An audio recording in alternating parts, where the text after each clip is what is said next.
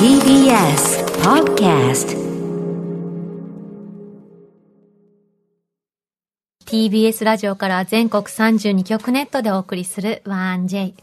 この時間は、強立リゾートプレゼンツ、新たな発見を綴る旅ノート。強立リゾートのホテルや旅館がある地域にフォーカスを当て、歴史や観光スポット、絶品グルメなど、その地ならではの魅力をご紹介します。今月は、北海道の大雪山、富良野エリアです。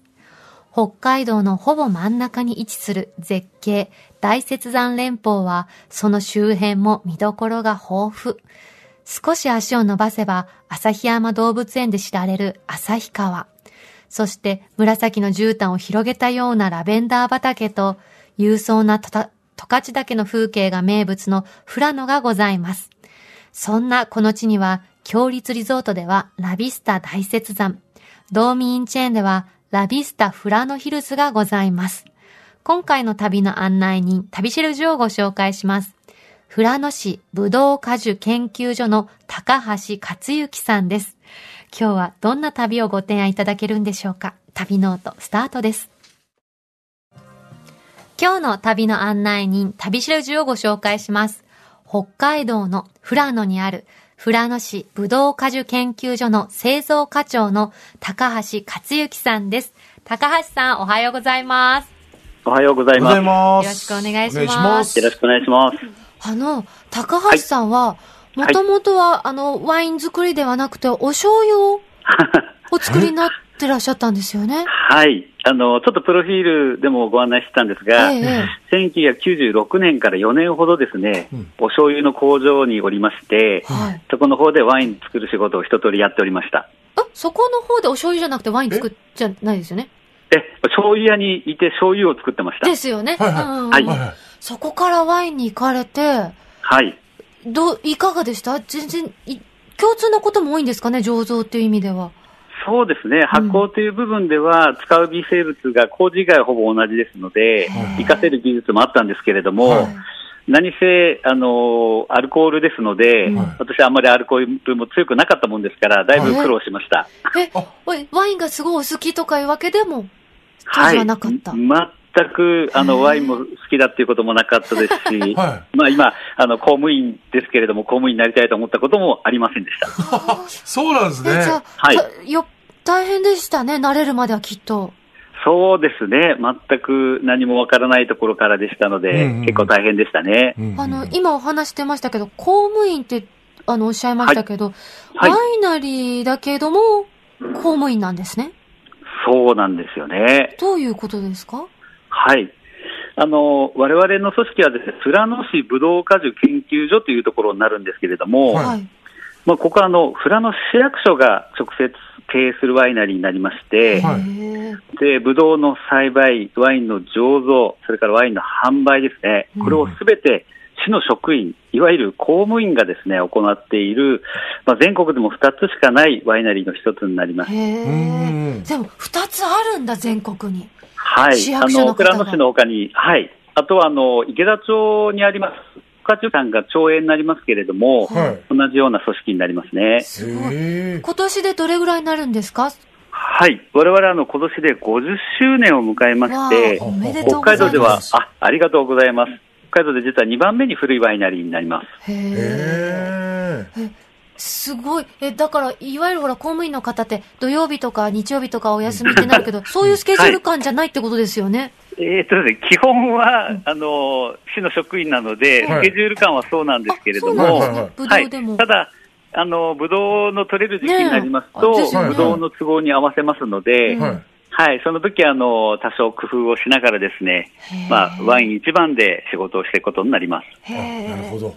今、あの、高橋さんのおすすめのワインって言ったらどんなものですかそうですね、我々あの、フランのらしいと言いますか、あの、アイスワインというものがありまして、アイスワイン。これはあのカナダとかドイツで、えー有名なワインになりますけれども、はい寒い地域でしか作ることのできないワインになりまして、はいどう違うんですか普通のワインと。普通のブドウはまあ秋口に収穫をしますが、はいうんうんこのアイスワイン用のブドウはですね、真冬、我々1月になるんですけれども、うんうんうんそれまでずっと木につけた状態にしておきまして、はいへえでブドウがコチンコチンになった状態のものを機械で絞ると、すすごくシロップのような濃厚な果汁が取れるんですよね。えで、この果汁を発酵させて作った極甘口のワインがアイスワインになります。じゃあ、そんな寒い時期に収穫したり作業するのは大変ですね。はい、あの、マイナス8度から10度ぐらい、うわ寒い日にはマイナス20度ぐらいになる日に収穫をしてますので、はい、とっても大変です。ー、あじゃあもう本当にもうカッチカチなんですね。もう全然柔らかいとかそういう感じではないですね。あ、もうあの、ぶつけるとパチンコ玉ぶつけてるみたいな感じになえります。ー、あそんなに今日はですね、スタジオにその、はいフラノのワイン、ロングセラーはの大人気商品ご用意いたしました。はい。これね、なんかラベルに特徴があるんですって。はいどんな特徴そがうですね高橋さん、これはあるんですかはい。あの、ラベルのデザインがラベンダーのデザインになってますが、はうい、ん素敵です。この右上にですね、はい香りのラベルが、香りがちょっとついている紫色の部分があるんですけれどこれも、かなあ、これだ。丸はいいラベンダーフレグランスって書いてありますね。はい。そこちょっとこすってみてくださえ、い。こ、こするんですか手ではい、そしてはい手の匂いを嗅いでみてください。抵抗瓶をこすります。こすりますよ。指の匂いを嗅ぎます。はい。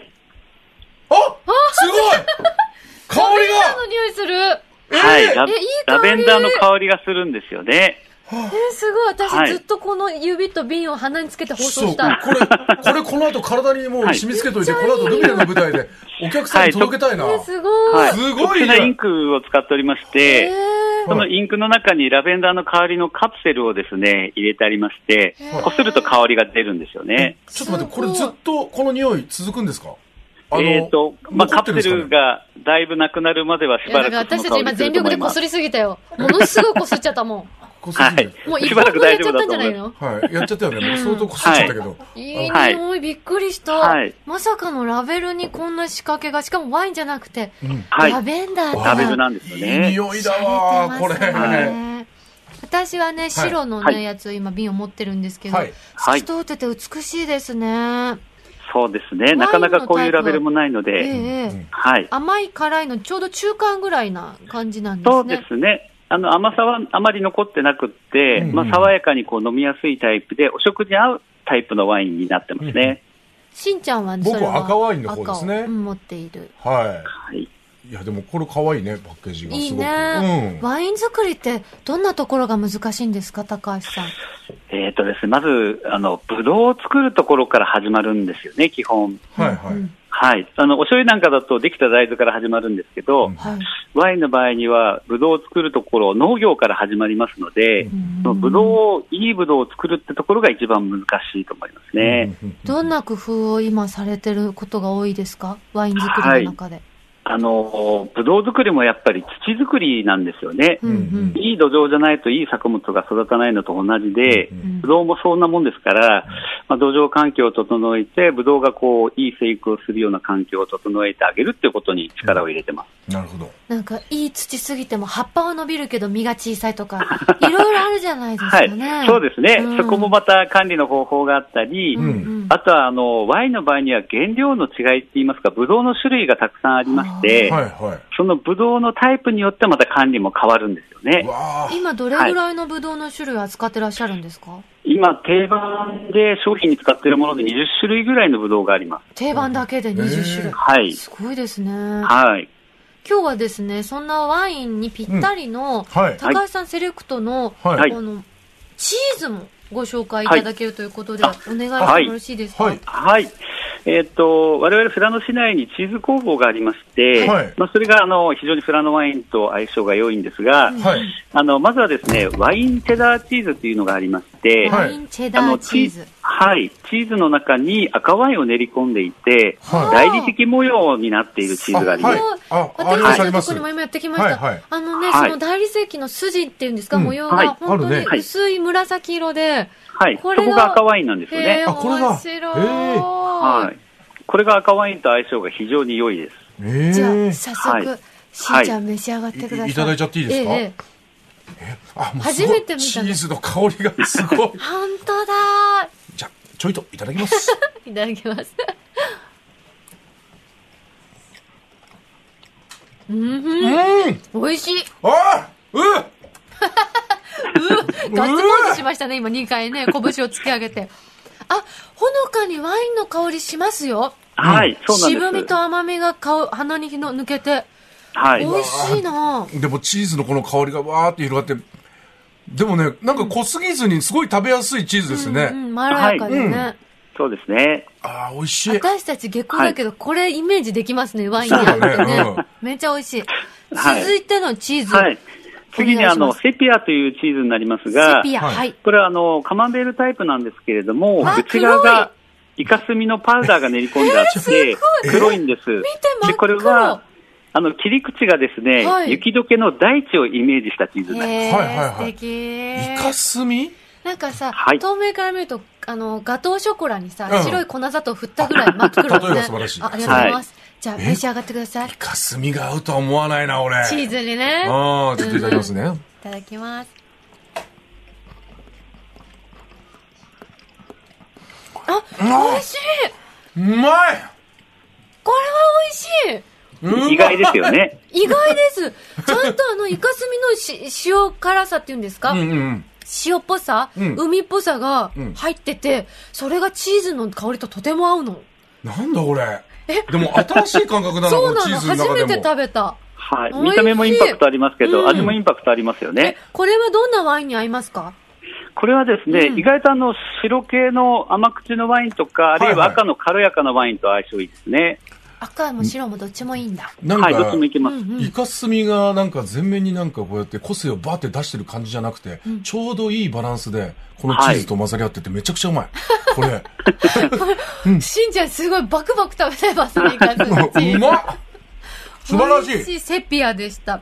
はい。続いては、はい、最後はあお願のいします玉ねぎというチーズなんですが、富良野はですね、はい玉ねぎの一大産地になりましああ、知ってて、ますよ、もちろん。ははい、ローストした玉ねぎをそのゴーダーチーズに、ね、練り込んだタイプのチーズで、い。うん。はい、意外と辛口の白ワインと相性がいいんですよね。でもね、高橋さん、これ玉ねぎとチーズ、これもちょっと、イカスミもそうだったけそど、うこね。れどうなんだろうな新しい出会いだからね。じゃあ召し上がってください。玉ねぎう、んうん。いただきます。ちょっと待って。やばいやばい。香りが香りからもう玉ねねぎの香り が。ええすごい。チーズより強いですね、これ玉ねぎ。えあのそさ、うですね玉ねぎをさ、うん飴色になるまで炒めるときうにんふわーって香るような、はい香るうんああいう甘い香りがするね。あ、チーズ大丈夫ですかじいちゃん、膝の上に。落ちそうだったぜ。いただきます。はあいはい、召し上がってくだ さい。あーすごい玉ねぎが美味しいああ なだるからほワインとども合うんですよね。これでも、高橋さん、こ なんの、て表現したらいいかしら。美この味しい。さっきのやつとこれも、本当に新しい感覚のチーズです。特に、このそう二でつすは。ね。うんはい。まあ多分、富良野じゃないとこう、ないタイプのチーズだと思いますね。あのね、玉ねぎの香りするんだけど、うん例えるなら、ピザの上に溶けてるチーズみたいな香ばしさがするんですわかるよ。ああ、わかはるい。あれなのよね。そうですねあのーハンバーガーとかにも、うんなんかチーズがこうやってとろけて、玉ねぎのこの風味も一緒にこうやって入ってくるんだけども、玉ねぎが刻んでこうやって入って、なんかね、その感じにも似てる しね。これは玉ねぎがもういい感じで出てるわ。いや、だからこう、はいい、わゆるプロセスチーズの、うんな生臭みみたいなのがあないんですよないね。ですないですね。これははい軽やかで美味しい。んなんですかね、この三つともチーズこれ食べ終わった後の、なんだろうな、この口の中でチーズの嫌な風味が、こうやって残り続けないというか、スーッと抜けていく感じがめちゃくちゃいいですね、このチーズ。はい。ありがとうございますい。やう、まっ高橋さん、だいぶしんちゃんが感動して ます。こんなになんか、ななかなかね、すごいですね。そう一な瞬んですキよャラクターも変わっちゃったしね。変わっちゃったうんあ、ツイッターいただいてます。はいはいえささちゃんがくださいました。ささちゃんラベンダーワイン嗅いでみたい。早速オンラインショップ見たら送料もとても良心的。え早速注文しますというあメーぜルいひただおき願ました。いしまらす。もう注文しちゃったみたいです。ありがとうございますこ。れは、なんだどれろうおなすすめするしんちゃんでも3つどれもいいけどね。俺はね、うん、俺は。玉ねぎ好きだやわっぱり、俺も。好き。俺も。 うん私たち食の好み合うんですよ。なんか、やっぱちょっと怖いなって思った部分はあるんですよ。なんかチーズとの組み合わせでどうなのかなと思って。あのね、ワインがお好きな方もそうじゃない方も、うんチーズが好きな方もそうじゃない方も、みんなに喜ばれる味だと思う。そうそうそうそうそうこれ。美味しい。ぜひ試してほしいですねありがとうございます。これなんかいろんなおおすす店めでチーズの盛り合わせで出してほしいな。本うま当。あの、高橋さんが思う、いうんはい富良野の魅力ってどんなところですかはい。あの私はですね生まれも育ちも富良野とは縁がなくて、うんうんワインを作る仕事になって初めて富良野に来たんですけれどもい、かがでしたフ最ラ初ンにに来て感みじて。うんうん、はい最初に感じたのはですねやはりあの人の温かさですね。で富良野っていう町は市外から来た人を温かく迎え入れる雰囲気がありまして、うんまあ、そうして移住した人々が富良野を盛り上げるために活躍をしていってですね、はいで私もあの先輩たちが非常にこう優しく接してくれたおかげで、スムーズに仕事に取り組むことができました。あでもう一の、点、はい、富や良野のその方の温かさってどんなところで感じられましたはりですね、はいなんでしょう、気を使ってくれるっていうんでしょうか、気軽に声をかけてくれるっていうんでしょうかう、んあの全く、まあうん、言ってみればよそ者なんですけど、はい。よそ者感がなくうこう暮らしていけるっていう雰囲気をすごく感じますね。えそれは心強いですよね。す移り住んですぐの時は特に。そうなんですうんはい、もう一点はどんなところですか、あとあの農作物が美味しいということになりましほて、はう。はい、富良野はあの観光の街のイメージが強いと思いますが、うん実はあの農業の生産額も非常に大きい町になります。うえんええで、えー、富良野は盆地の地形で、えー、1日の寒暖の差が非常に大きくてですえ。ねう、ん。で、ぶどうもそうなんですけれども、果物とか、あるいは野菜の糖度が高くて、うん美味しい作物がたくさんあります。ほうで、特にですね、はい。何がメロンとスイカ、はあこれについては北海道でも1、2を争う美味しさだと私は思っておりまして、へえあの、富良野に住んでいるとですね、そういった作物をもらったりして、あの、最も美味しいタイミングで食べることができていて喜んでいます。なるほど。メロンをもらうんですか、はい、そういうこともあるんですよね。どんな時にですか、あの、知り合いの方で農家の方々がいますので、うんあの、売り物にならない、こう、傷になったやつだとか、まあ、そういうものを捨てるのもったいないからっていうことで、そうですよねは。い、いただくことあるんですけど、うんもう十分美味しくてですね、うんうん。はい、毎年美味しいメロンとスイカをいただいております。あ、いいなああの、メロンって食べ時難しくないですかあ、難しいですどね。うやって、私もこの間、うん。開けちゃったの。うんそしたらまだ早かったの、メロンが。はい。あ、でも、あれによってはさ、うんこれぐらいがちょうどいいですよって説明書いてなかったんですよ。なかったんだ。そう、だから高橋さんどうやって食べてらっしゃるのかと思って。まあ、見た目でいくとです見たね、目あの、ヘタの部分ありますよね、はい上の。ええあれがこう、しなしなっとなってきたりとか、おーあるいはあの、メロンのお尻の部分の匂いを嗅ぐとですね、はいはいうん結構あの、匂いが強くなってくると、は熟いしてるのええが進んでる面白いなっていう感じがわかります。頭じゃなくて、お尻のはい。方にお尻の方で。ですね。へーはい。えー覚えとこうすみません、ちょっとじゃあ僕も聞きたいんで すけど、このスイカで、うんあのーこの前、あのー高校の時の先輩がスイカを送ってくださったんですよ。うん富里スイカって言って、ちょっと変わったスイカなんですけども、はいスイカって送られてきて何日ぐら い、あの、置いといても大丈夫ですかねぶどうの専門家だけどすいま早せめんの。方が、早め。早めの、早めの方がきっといいと思いまそうす、ね。なんか冷蔵庫に入れて僕は、いキンキンに冷やして食べたいんですけども、はいあの、めちゃくちゃでかくて冷蔵庫に入んなくて、ああるよ ね。うんはい、あります。ね。どうすればいいですかね、こういう場合 あは。のまあ、切り分けてですね、おい入れる感じですかね。あんまり置くと、シャリ感がなくなってきて、はい。こう、せっかくのこう、シャリッとした、うんはいはいスイカのね、こ美う感味し触さを、が。あはい、なるほど楽しめなくなってくるのうで、んはいまあ、早い方が美味しいかなと思います。わかりました。すみません、こんなつまらない質問しちゃって。はあいの。いえい私、え農学学んでないけど、私でもそう思う。あ そうかう。そうんかスイカは切って冷蔵庫入れた方がいいと思う。そうですそうだよねんはいパンパンなんですよ、本当にすいません。はい。申し訳今ないのです。時期、あはの、い高橋さんが、こう、はいフラの訪れたら楽しんでほしいことって言ったらどんなことありますか。はいい。あの、まず夏の部分になりますが、はい夏といえばやっぱりラベンダーですね。はい、ラベンダー今ね、ちょ旬うどラでベすンもダーんがね。はいはい、綺麗な時期になりまして、まあ、富良野エリアでラベンダー祭りが行われていますし、うんあの、7月の28日、29日になるんですけれども、はい北海へそ祭りという、あの、お腹にですね、うん絵を描いて踊る富良野市のイベントがあります。うんうんで、これはあの、富良野はですね、北海道のへそ、まあ、中心地になりましそうて、いうこまあ、とでそすの、かへ。その町ということへでー、由来がああります。なかなかのクオリティだよ。いやもっとシンプルだと思った、俺。私、へそって言ったらさ、うんお腹のちょっとちっちゃいとこかと思ったら、結構皆さん全身を出されますよ全ね。身こだよう上半身は全い、部をおね。腹いっぱいに描いて、うんそのズバラ賞みたいなのもあって、はいは立派なお腹で立派な絵が描いてる人が賞をもらったりするものもあります。へーあの、白塗りしてあってね。ね、そうそうそうそう。これは相当高橋さん、これ、おはい腹出されて書 いてもらったこととかあるんですかはい、あの、あります。ええへえ。はい。あのそんなに立派なお腹ではないんですが、いやいやいちやょこっと出して、はい、踊りましてじ。ゃあ、ちょっと今年も書いてぜひ送ってもらってもいいですかね。 なんか、スリムのお仲間あればね、立派なお仲間って、それぞれね、個性があって、はい、それで表情が出るんですよね。手元にある人はね、結構ね、主張したお腹が。女性もね、書いてらっしゃる人いますね。すごいはい。あとあの、T シャツに絵を描いて出る方もいらっしゃいますしへー、それでもいいんですよね。裸じゃなくてもいいんだ。あ上半身腰の方なにるこうほど巻物、赤い巻物してはい、手でこう傘をね、作ってるような状況で、上半身が全部顔いっぱいっていうのを表してはいいらっしゃいますそうでねすね。書かれてる方がちょっと、あの、恥ずかしそうな顔してますけどね。 はい、だから、しんちゃん参加したはいらう、ん相当目玉な。ちょうどいい。い感じになったね。もうなんかここに書け久ば。々に見たここにスイカがあるよ。いや、スイカ超えてますよ。あすごいです。うん。申し訳ございません。すいません、変なこと言っちゃいました。ああ、びっくり した。あの、えっ、と、他にも何かおすすめありますかフラノで。はい。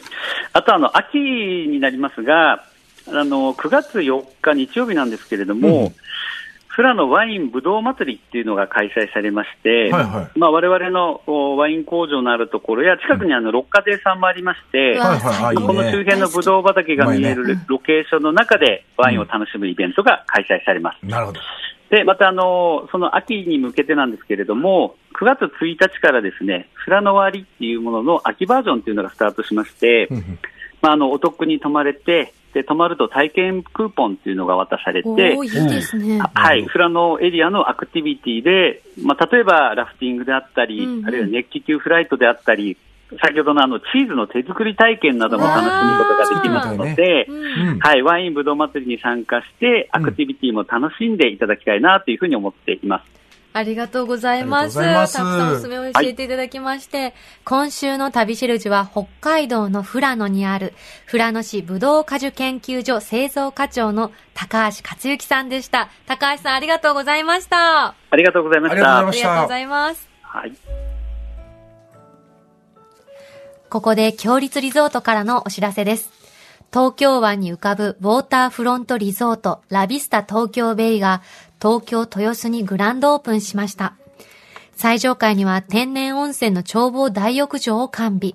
多彩な湯船やサウナに加え、開放感あふれる露天風呂があり、東京の大パノラマをご覧いただけます。その他にも屋内プール、エステルームやスカイラウンジもございます。客室はスタイリッシュな上質さと居心地の良さにこだわった作り。上層階のビューバスを備えたハイグレードの客室では、壮大な景色を眺めながら湯あみをお楽しみいただけます。朝食は新鮮な魚介類など盛り放題の海鮮丼のほか、食材にこだわった多彩な和洋メニューをお召し上がりいただけます。現在、お得なオープン記念のモニタープランを販売中です。詳しくは、強立リゾートの公式ホームページをご覧ください。今月は、ラビスタ大雪山の宿泊券を一組2名様にプレゼントいたします。北海道最高峰の旭岳のふもとに佇むラビスタ大雪山。ここは異国の山荘ホテルのような、どこか懐かしいクラシカルなしつらえがお客様をお出迎え、雄大な大自然をご満喫いただけます。流木でしつらえた天然温泉では、大雪山が育んだ自然の恵みを感じながら、肌触りの良いお湯と木の優しさをお楽しみください。その他にも、趣異なる3つの無料貸し切り風呂もご用意しています。夕食は北海道ならではの食材をふんだんに使用したフレンチのコースと、新鮮な3階の幸を使った鉄板焼きと、お鍋のコースからお選びいただけます。山荘で味わう北海道の味覚をぜひご堪能ください。そんな北海道ラビスタ大雪山の宿泊券を一組2名様にプレゼントいたします。ご希望の方はインターネットで TBS ラジオ公式サイト内旅ノートのページにプレゼント応募フォームがありますので、そこから必要事項をご記入の上ご応募ください。締め切りは7月31日日曜日までとなっております。たくさんご応募お待ちしております。なお、当選者の発表は発送をもって返させていただきます。あの、富良野市ぶどう果樹研究所はですね、はいワイン工場も見学可能です。なるほど。すごいのよ。じゃあれもうそこで新そ作もできう。るは、あ、振動だったっけな、販売もしてるでしょお土産買えるでしょ、毎日じゃないけど瓶詰めのコーナーもあるし、あとね、ワインのあのね、どこだっけな、上の方に広場があって、うんそこのラベンダー畑もとっても綺麗だって、ネットに書あい、てあった本当だ。あのね、ライトアップもされうるわ、んだっめて。ちゃくちゃ綺麗。いいよね。ぜひこちらも訪れてみてください。はいまたこのコーナーではあなたのメッセージもお待ちしております。旅の思い出や強立リゾートにご宿泊された方の感想を 1j.1j.jp までお送りください。その際、件名には必ず旅ノートとお書きください。はい。へそ祭りね、なかなかインパクトありましたけど、あれ、へそのね、あの、あ、また出しちゃったお腹、あ、ごめんごめん。お出してくれってことなのだ出してもでしんちゃんのお腹超美肌でさそうそう白なのくよって綺麗でもちもちしてるから白塗りいい音して る白塗りの必要ないでしょ。そうそのまま出れちゃうと思うパンパカ、パンパカ。そんなごめんなさい。ちょっと変なことばっかり言っちゃってて。ごめんなさい。でしんちゃんが出たらどんなへそ祭りをやるかちょっとへそ祭りプレゼンしましょうよぜひへ、へそ祭りプレゼンそう俺が出たらこんなへそ祭りするよってへそ祭りああまでいきますえ321え、え、どうえぞ、いい今そうよえっと、えっと、へそから、ポンポコポン、ポンポコポン、ポンポコポンポンポン。 ね、これは無理だって、元カレちゃん。